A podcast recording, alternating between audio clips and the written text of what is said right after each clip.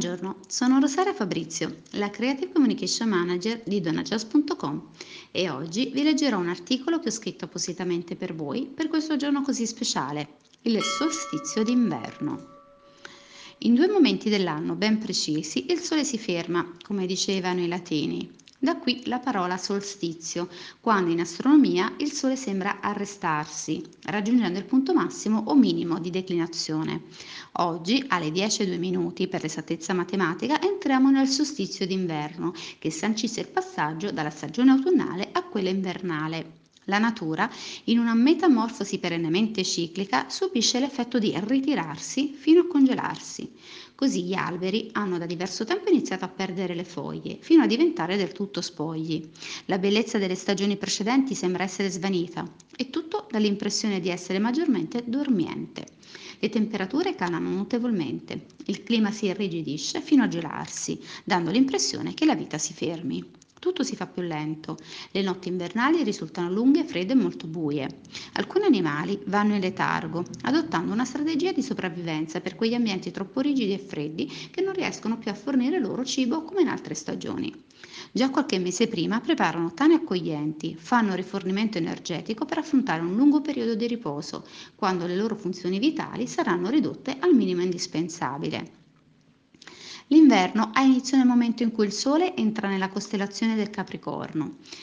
Volendone carpire l'aspetto simbolico, il Capricorno è legato ai, piccoli, ai picchi rocciosi, alle vette, alle caverne, alle grotte profonde che si aprono nelle viscere della Terra.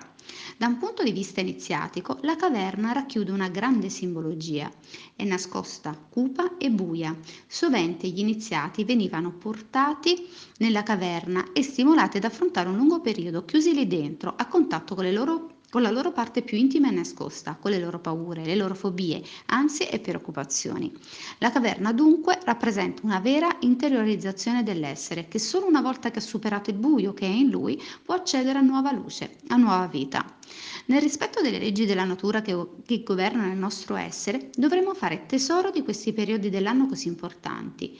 Quello invernale in particolare diventa un buon momento per ascoltare, Mentre con l'equinozio d'autunno abbiamo lasciato cadere ciò che era superfluo e inutile per la nostra vita, come fanno le, gli, ehm, gli, alberi con le foglie che lasciano andare giù, con il solstizio d'inverno ci spogliamo di tutto e rimaniamo con l'essenziale, con ciò che è davvero importante per noi. Restiamo con quello che noi siamo nel nostro essere più profondo, con quello che noi vogliamo veramente, in grado di soddisfare non solo i nostri bisogni materiali, ma ancora di più quelli spirituali, con i nostri affetti, con il nostro sentire più intimo, vero e sincero. È il momento dell'ascolto, del custodire i semi. Solo nel buio un seme può morire per, per giungere alla vita a cui è destinato. Solo nell'oscurità della terra questo può avvenire. Lasciamo dunque che sia il buio a nutrirci.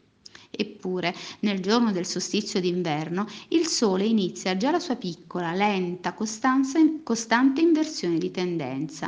Da questo giorno le giornate iniziano a poco a poco ad allungarsi. In maniera apparentemente impercettibile iniziano un cammino di nuova luce.